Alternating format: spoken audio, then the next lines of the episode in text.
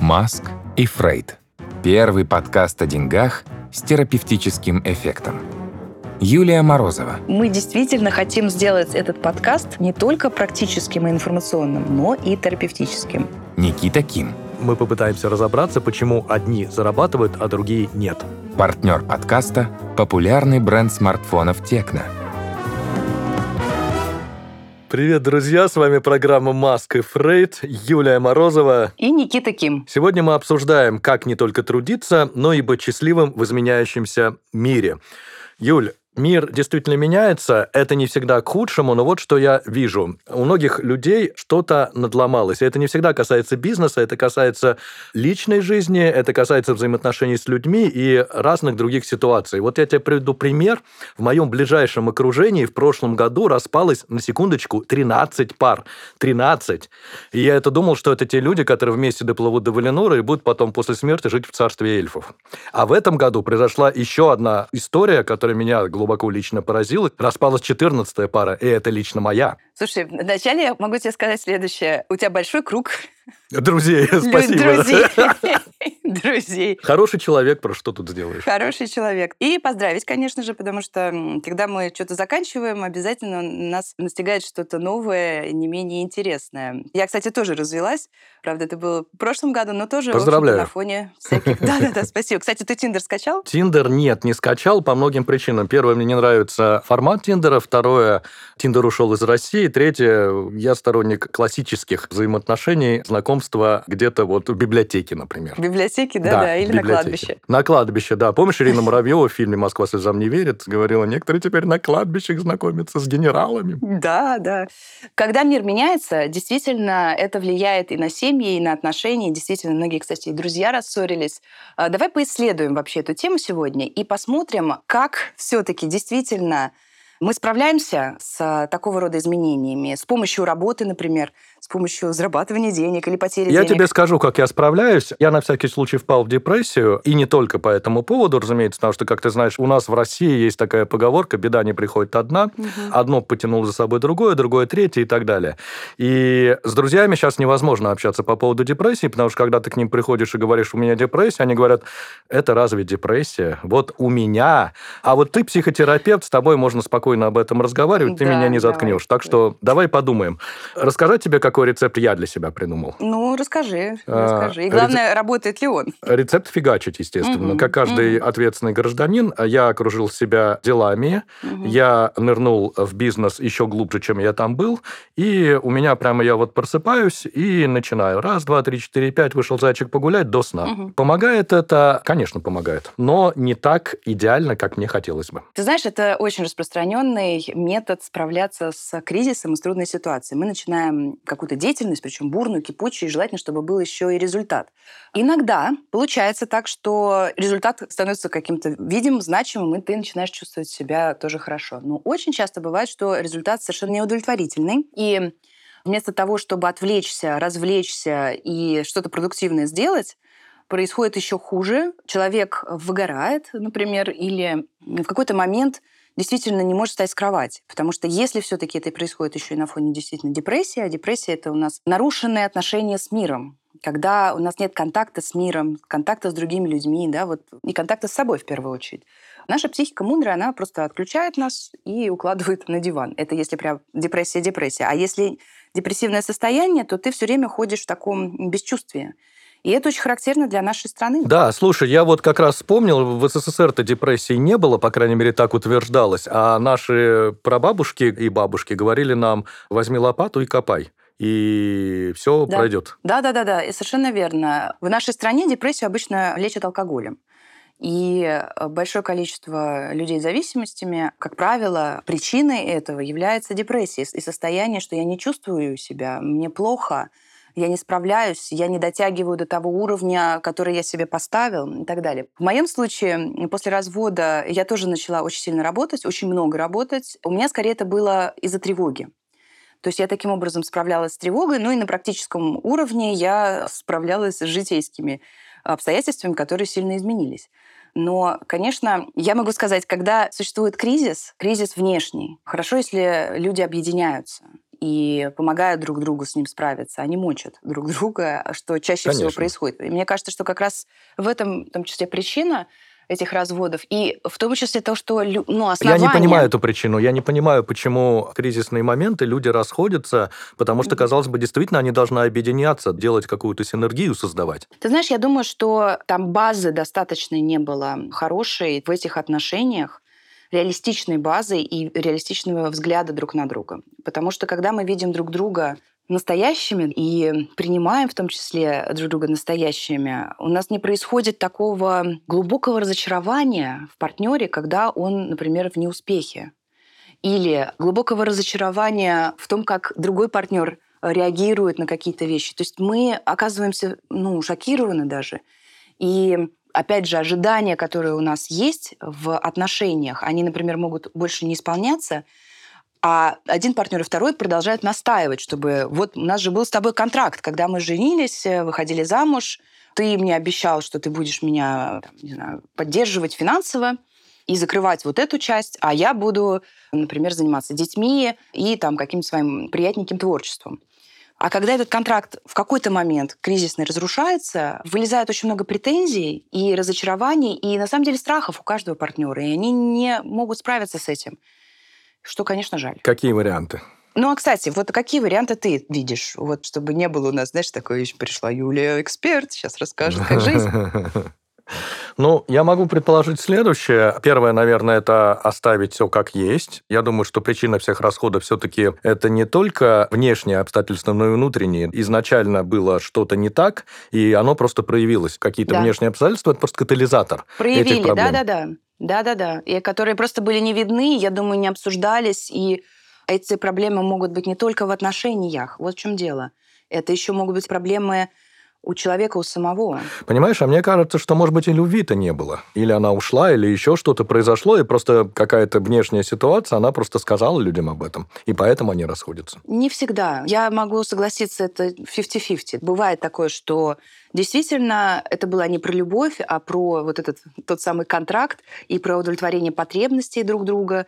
И когда он нарушился, соответственно, больше никакой базы не осталось. Но любовь может быть. И я знаю, что многие из моих знакомых, которые тоже развелись за последнее время, один из партнеров, например, продолжает любить другого, а один действительно разлюбил. Но там тоже надо разбираться, продолжает любить, или он собственник, или еще что-нибудь. Понимаешь, вот э, любовью в экзистенциальном анализе мы называем такое чувство, когда я вижу тебя в твоем наивысшем потенциале. То есть я вижу Очень красиво. тебя. Очень красиво. Да, я очень красиво, да. Я, я смотрю на тебя вот этими глазами, полными любви, и принимаю тебя с тем, кто ты есть. Для меня это не проблема, что ты опаздываешь или что ты не зарабатываешь деньги. Ты этого а, не видишь просто. Нет, в том-то и дело. Ты это видишь. Очень важно для любви видеть человека, таким, какой он есть. кто он есть, да, не делать иллюзий, потому что это все еще влюбленность или какие-то действительно нереалистичные ожидания. Но вот зная, например, у меня есть пример одной пары, где она очень хорошо зарабатывала, а он нет. В какой-то момент тоже произошел кризис, и он не смог зарабатывать так же хорошо, как она. Ну, он зарабатывал, но а кто они очень. по профессии? Слушай, ну, наверное, я не буду называть все-таки профессию. Они были в одной профессии, потому что это известные люди. И это тоже была проблема, потому что она стала очень успешной, а он не стал.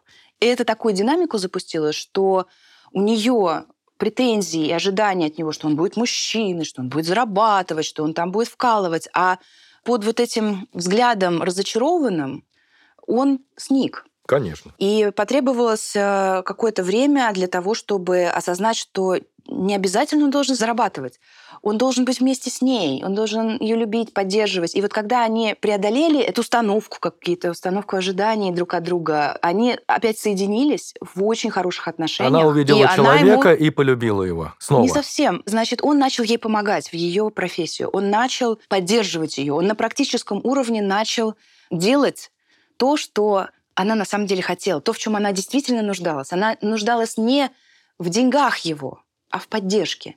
И они нашли другую форму, в которой он может ее поддерживать и помогать. На бытовом уровне это так. Ты приходишь с работы, там сидит э, жена, которая озверела за целый день с ребенком. Ты говоришь, дорогая, бокальчик вина, наполненная ванна, а сам занимаешься ребенком. Ну, это ты прям какой-то идеальный вариант. Вот я такой. Э, дописал.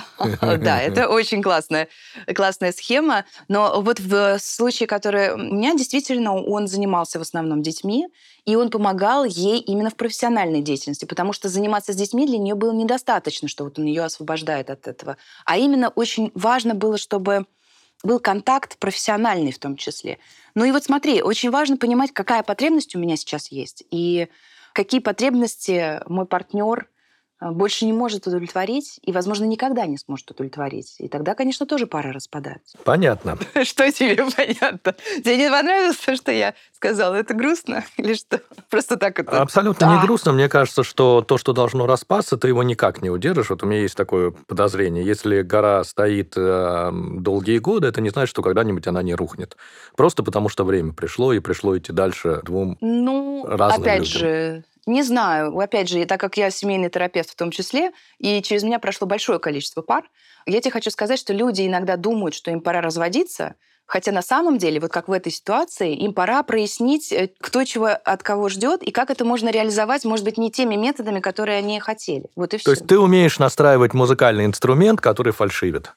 Если мы возьмем как э, аналог музыкальному инструменту пару. Я даю возможность каждому из них зазвучать, именно по отдельности, чтобы они друг друга услышали. И чтобы они услышали не на уровне претензий бытовых, что ты деньги не зарабатываешь, или что ты там бизнес потерял, или почему ты вообще сидишь дома уже там 10 лет в декрете и уже пора бы выходить. А это вот претензии, которые обычно люди предъявляют друг другу, а на уровне потребностей, которые у них есть.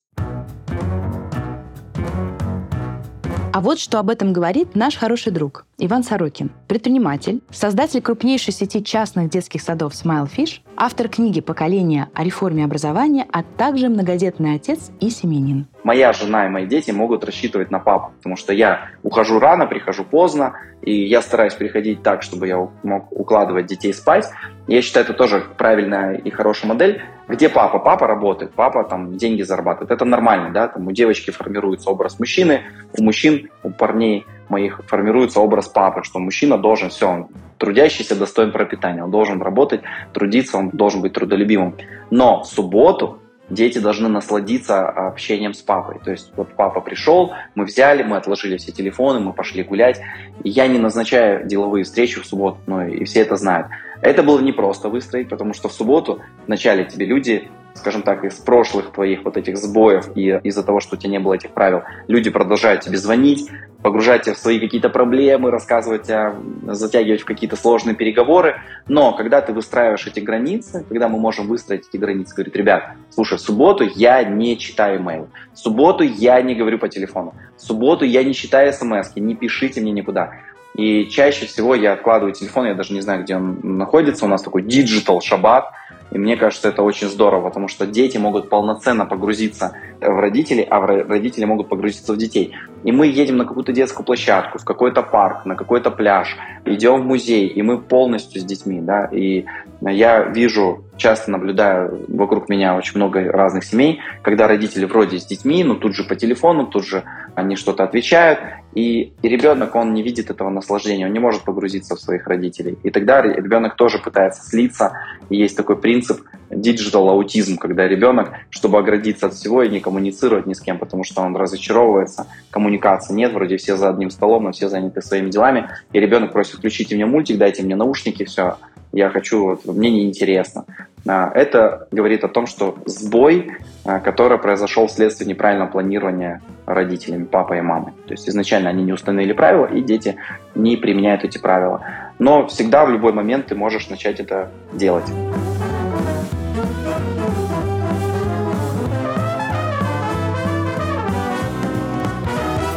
Юль, у меня в Инке молодой коллектив. Ребята от 19 до, наверное, 30 лет. Мне было тяжело поверить. Все они, ну, наверное, 80% из них ходят к психотерапевту.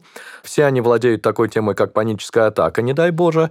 И большинство из них принимают лекарства. Я даже знаю фразу «ингибитор обратного захвата». Вот ты как относишься к этой медицине? Причем обратного захвата серотонина. Серотонина, и да, даже конечно. иногда норадреналина. Столько мемов на этот счет. Но я вообще всегда за то, чтобы найти свой способ справляться с трудностями. И если таблетки помогают, только там нужно обязательно фарму сочетать с психотерапией, потому что это вот Америка э, нам как-то внушила, что можно просто закинуться таблеточками и дальше не замечать свои проблемы. Потому что, понимаешь, э, как только появляются панические атаки, это сигнал. Это сигнал нашей психики. Что-то идет не так. Не просто что-то идет не так, ты живешь очень плохую жизнь. И поэтому я тебе показываю, эгегей, ты можешь умереть, потому что твоя жизнь ограничена. И ты должен срочно что-то переделать в своей жизни, э, чтобы разобраться с причиной того, что твой организм так реагирует на тебя.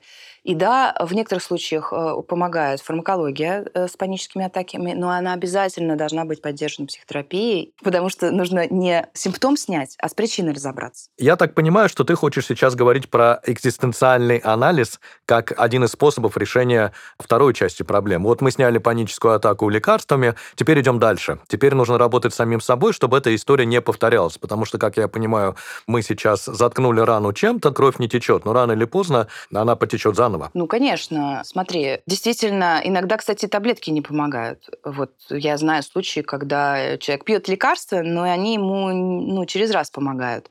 И опять же, на лекарствах ты не будешь всю жизнь. Смотри, если ты чем-то болеешь, да, если у тебя воспалился аппендицит, ну, бессмысленно пить нурофен. То есть нурофен тебе снимет боль частично, но аппендицит может разорваться, и ты можешь умереть. И вот паническая атака – это очень большой сигнал того, что тебе нужно разобраться, в том, что с тобой происходит. И когда у нас происходит, опять же, кризис, кризис все основы нашего бытия ставят под вопрос. А что я имею в виду? То есть мы чувствуем себя маленькими, никчемными, ничего не можем, плохими не знаю, очень ругать начинаем себя. Отношения, естественно, сыпятся. А некоторые люди, как оказывается, такие бедные, что все, что у них есть, это деньги. Это, кстати, да, потому что вот э, очень часто именно у мужчин такое бывает, когда они, и, ну, кстати, и у женщин тоже. Сейчас ко мне. И женщины такие приходят, когда лет в 50, ты вроде бы у тебя уже все есть, и финансово, и карьерно, но ты абсолютно один. Но мы сейчас не об этом говорим. Мы как раз говорим о том, что кризис, в том числе социальный, и карьерный, и финансовый, подрубает твою веру в себя. Но это мальчикам особенно свойственно, как мне кажется. Ну, кстати, Девочкам мне тоже. тоже свойственно. Девочкам свойственно, девочкам в эмиграции карьерным очень свойственно. И, да, ну и тебе. А как, вы как ты это переживаешь? Вот что с тобой Подожди, происходит? но нас все-таки воспитывали, по крайней мере, я не знаю, как воспитывают сейчас, наверное, с большей пределом свободы, что все-таки мы те, кто должны вести мы сидим за рулем, мы обязаны обеспечивать, и если что-то идет не так, значит, мы не выполняем то, что заложено, те базовые ценности, которые заложены с самого детства. Ну, конечно, это элемент страдания. Да-да, и получается, что я разочарован в себе. Во мне, соответственно, мои близкие тоже могут быть разочарованы, потому что я не выполняю определенных обязательств. Я же тебе говорю, это вот определенный контракт, и сценарий твоей жизни, по которому ты идешь. И вдруг он раз и сбился. Вот это очень сложное переживание. Да, это страдание. Но вот видишь, как нужно различать депрессию и страдание. Депрессия все-таки нас останавливает от того, чтобы вообще что бы то ни было делать. В депрессии ты просыпаешься с утра, и в целом ты хочешь опять заснуть, потому что ты не можешь даже себя с кровати иногда поднять. В страданиях человек страдает, и это абсолютно необходимое функция психики для того, чтобы пережить потерю чего-то очень важного и ценного. И если бы не было этих страданий, то это означало бы, что у человека нет доступа к чувствам, у него не было, возможно, ценностей каких-то. Это же странно даже. И вот наше общество сейчас построено на отрицании страданий. Потому что, ну, действительно страдать как-то хочется сократить, как-то хочется обезвредить сериальчики, игры, там все вещества, которые только могут быть. И я вот немножко облегчаю себе это страдание. Это нормально, что человек хочет облегчить страдания, это нормально. Но если мы перекрываем Не проживаем это. этот процесс, мы действительно попадаем в такую недожизнь. Жизнь предполагает и радость, и счастье, и страдания. И ты знаешь, я тебе... и тревогу, кстати говоря. Я хочу тебе сказать, что мы не очень чувствуем тревогу в обычной ситуации. Мы ее пытаемся с ней справиться разными способами, в том числе много работая, в том числе зарабатывая, в том числе выстраивая какие-то отношения с людьми. Это способ справиться с тревогой, экстенциальной тревогой, потому что ну, в мире может случиться все что угодно, и хорошее, и плохое. Я продолжаю напоминать об этом. То есть, когда конструкция рушится, ты получаешь то же самое, но только в удестеренной силой. Если не прожил это, если не осознал это, если не прочувствовал это. Так может тоже быть. А, в общем, чаще всего человек именно в депрессию попадает. У него отключается чувствительность, и он отключает как страдания, так и радость. Понимаешь, это связанные все чувства. И мне кажется, важно людям понимать, как работает психика. Когда мы теряем что-то важное и ценное, нам нужно плакать. Я тебе сам это скажу, если ты позволишь. Давай, да. Когда люди что-то теряют, э, у них обычно происходят четыре стадии. Первое – это отрицание, второе – это агрессия. А какого, собственно, это со мной произошло? Потом печаль, а потом грусть и принятие. Правильно я понимаю?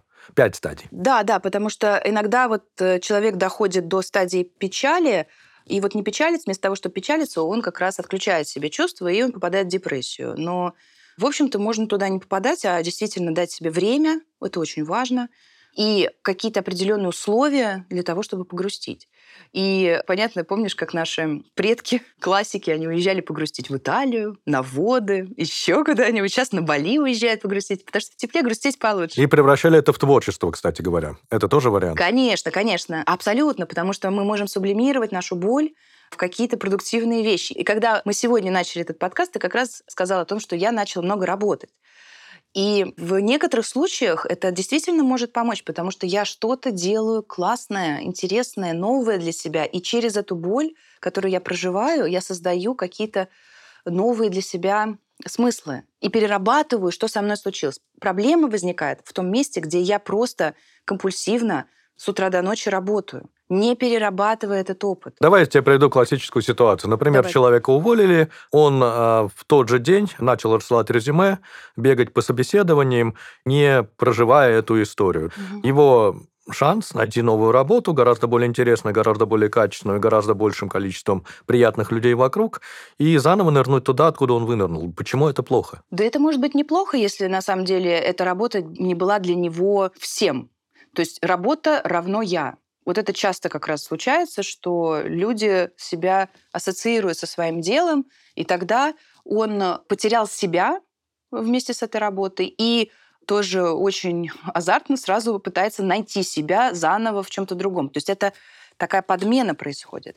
Юля, как же деньги? Наш подкаст о деньгах, и ты понимаешь прекрасно, mm-hmm. и мы все понимаем, что деньги это очень важный элемент mm-hmm. для качественной жизни. Вот я тебе приведу две цитаты. Одна из uh, древних времен. Это говорил Антон Павлович Чехов. Он говорил, что у русского человека единственная надежда это выиграть 200 тысяч.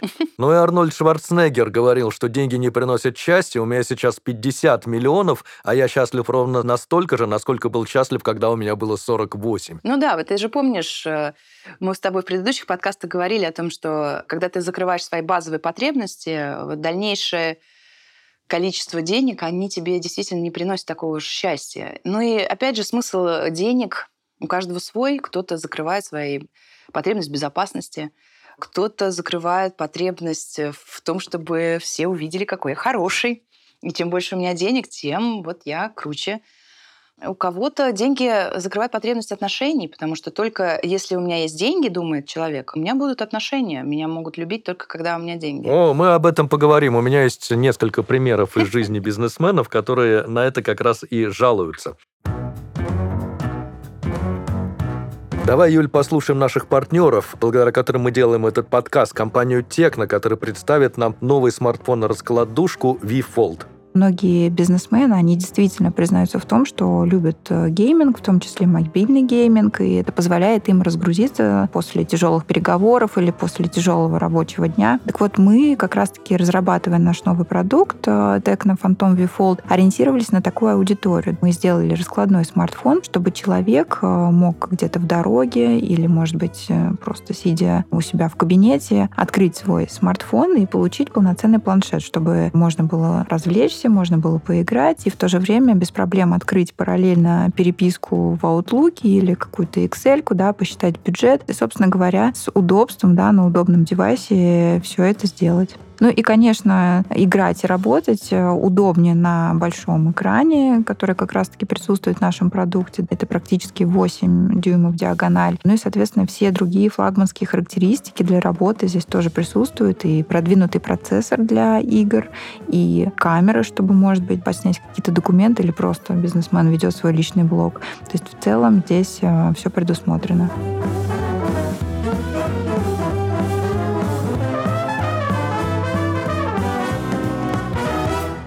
Юль, ты как к медитациям относишься, как э, к инструменту? Я знаю два вида медитаций. Первый да, это когда ты останавливаешь поток мыслей, которые у тебя в голове, и второй, который нацелен на визуализацию. Я самая обаятельная и привлекательная, деньги приходят легко и приятно и так далее.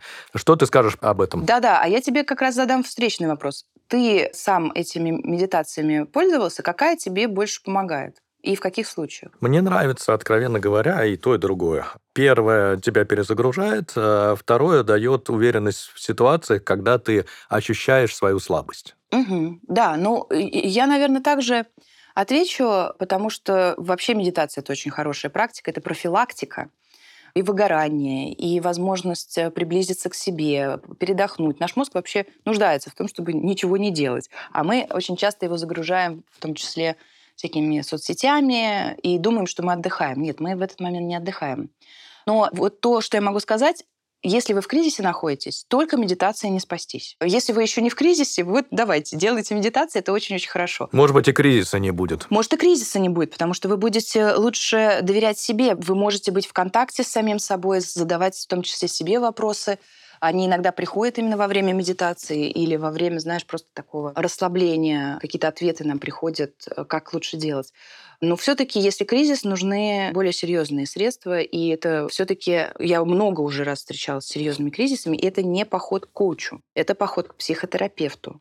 А потом уже, on top of that, мы можем идти к коучу, к ментору и кому угодно, чтобы выбираться на практическом уровне. А вначале нужно разобраться с психологическими проблемами, которые привели к этому кризису. Ну, например, ты идешь э, на собеседование или ты идешь на важный разговор, на переговоры и повторяешь себе «я лучший, я самый сильный, я самый обаятельный, я справлюсь, я справлюсь, я справлюсь». Да, и вот здесь это очень классная мантра, и очень важно усилить ее тем, что ты опираешься на какие-то реальные факты.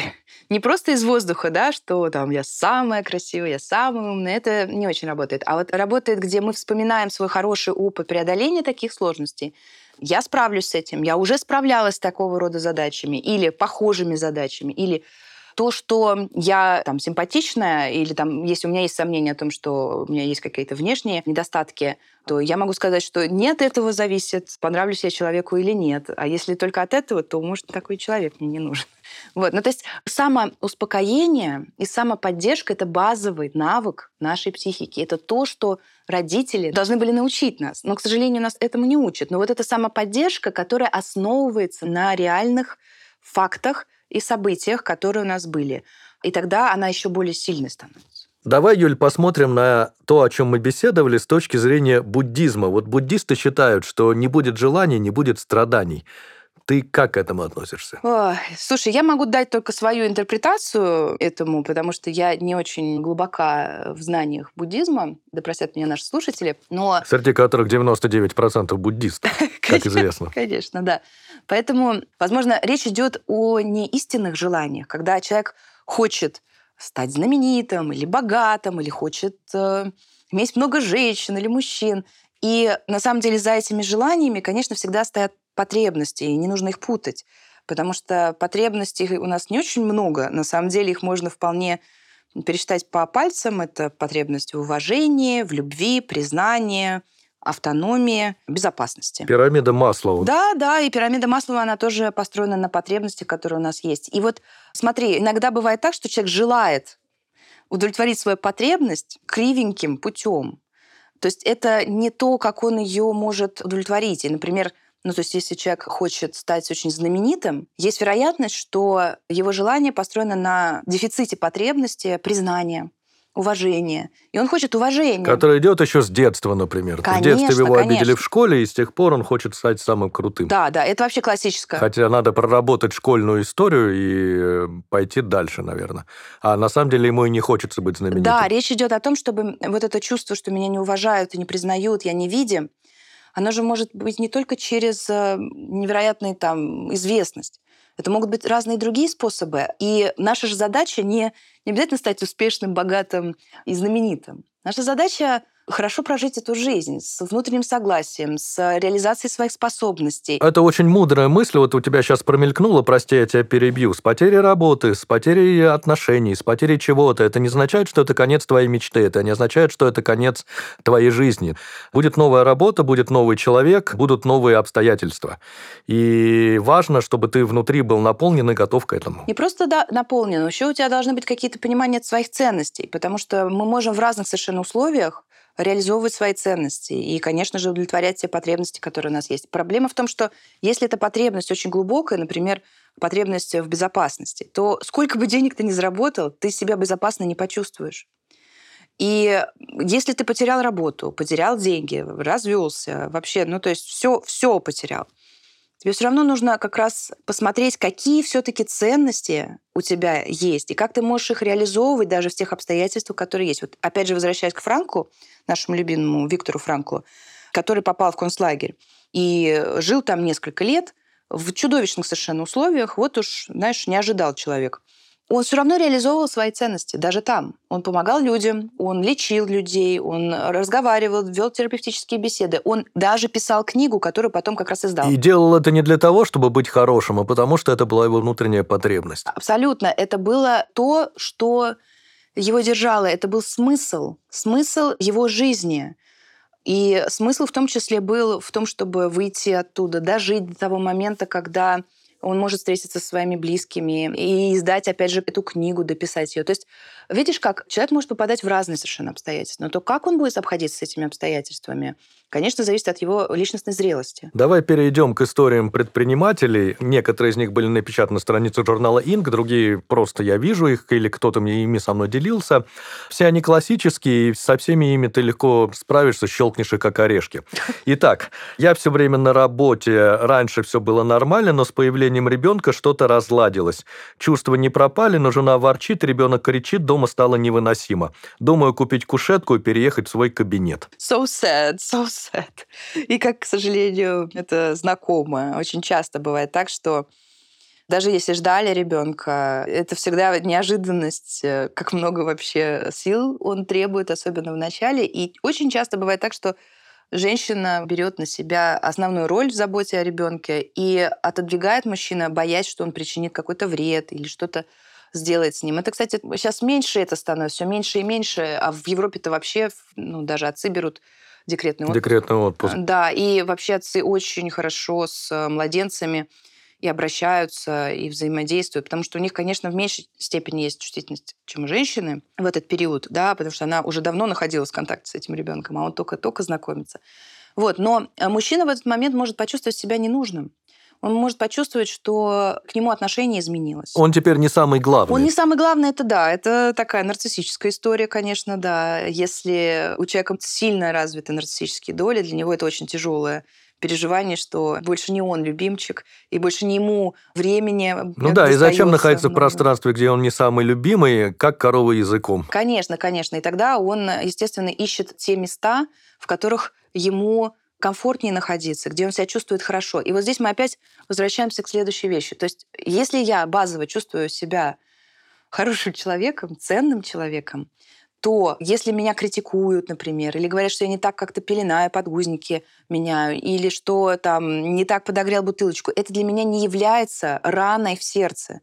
Это не значит, что я плохой человек. Это значит, что я пока еще не освоил этот навык, и мне нужно потренироваться это сделать. И тогда здесь нету конфликта, где я начинаю отбиваться и говорить, да вот ты посмотри на себя, да ты тоже ошибаешься mm. и так далее. Понимаешь? И здесь опять нужно смотреть на то, чтобы эту самоценность все-таки взращивать. И это сигнал. Того, что если человек очень болезненно воспринимает критику или отвержение, что с этой темой надо заниматься. Ну, желательно терапию. А что бы ты посоветовал его супруге? Ой, я бы посочувствовала, конечно, его супруге, если честно. И я думаю, что у супруги в этот момент тоже очень много всего поднимается, потому что очень обидно, когда ты и так устала, а тебе еще какие-то претензии начинают предъявлять, что ты не тем голосом, не так сказала и так далее. Но, как минимум, э, я считаю, что вообще очень важно сходить на терапию супруги в том числе, чтобы у нее была поддержка и понимание самой себя, что с ней происходит в этот момент. Но может возникнуть следующая проблема. Она пошла на терапию, а он нет. И она уже усвистела в своем развитии личностном в неведомой дали. А он нет, он остался этим самым маленьким мальчиком. Потому что он и так клевый. Да, он офигенный, и только она к нему придирается в кавычках это все. А он так и остался ребенком. И тогда у нее двое детей. Один, который обижается, да, и куда-то там уходит и бросает фактически ее одну, один на один. И второй младенец. Вот. Ну что тут, я не знаю. То есть я, кроме терапии, честно говоря, никаких других вариантов не вижу. И, может быть, парный. Хорошо, а что бы ты посоветовал младенцу? Шутка. Следующая история. «Я раздражаю людей» называется она. Итак, я по жизни обладаю обаянием, на этом сделал бизнес, я коннектор. В последнее время ощущаю, что все отношения ломаются. Дома, на работе с партнерами. Я стал будто бы прокаженным. Они говорят, что делаю что-то не то, но я понимаю, что я не такой. Ну да, это та же самая история про вот это внутреннее отделение своих поступков от своей личности. Это разные вещи. Кстати, в школе в нашей международной в Лондоне этому очень четко учат что ты мог совершить э, проступок или какую-то ошибку совершить неправильную или даже задуманно неправильную, но это поступок, это не личность. И в данном случае еще вопрос к людям, которые начинают критиковать, отвергать. Когда человек в страданиях находится, э, с ним трудно. Это объективная вещь. Ему правда трудно. Потому что страшно, что ты будешь на его месте. И это тоже. И, возможно, человек не допускает тоже тему страданий э, в своей жизни, считает, что это стыдно, что это как-то нехорошо, и что уже хватит. Ну, то есть он заражается этим, и ему хочется отстраниться, потому что тоже не хочется страдать.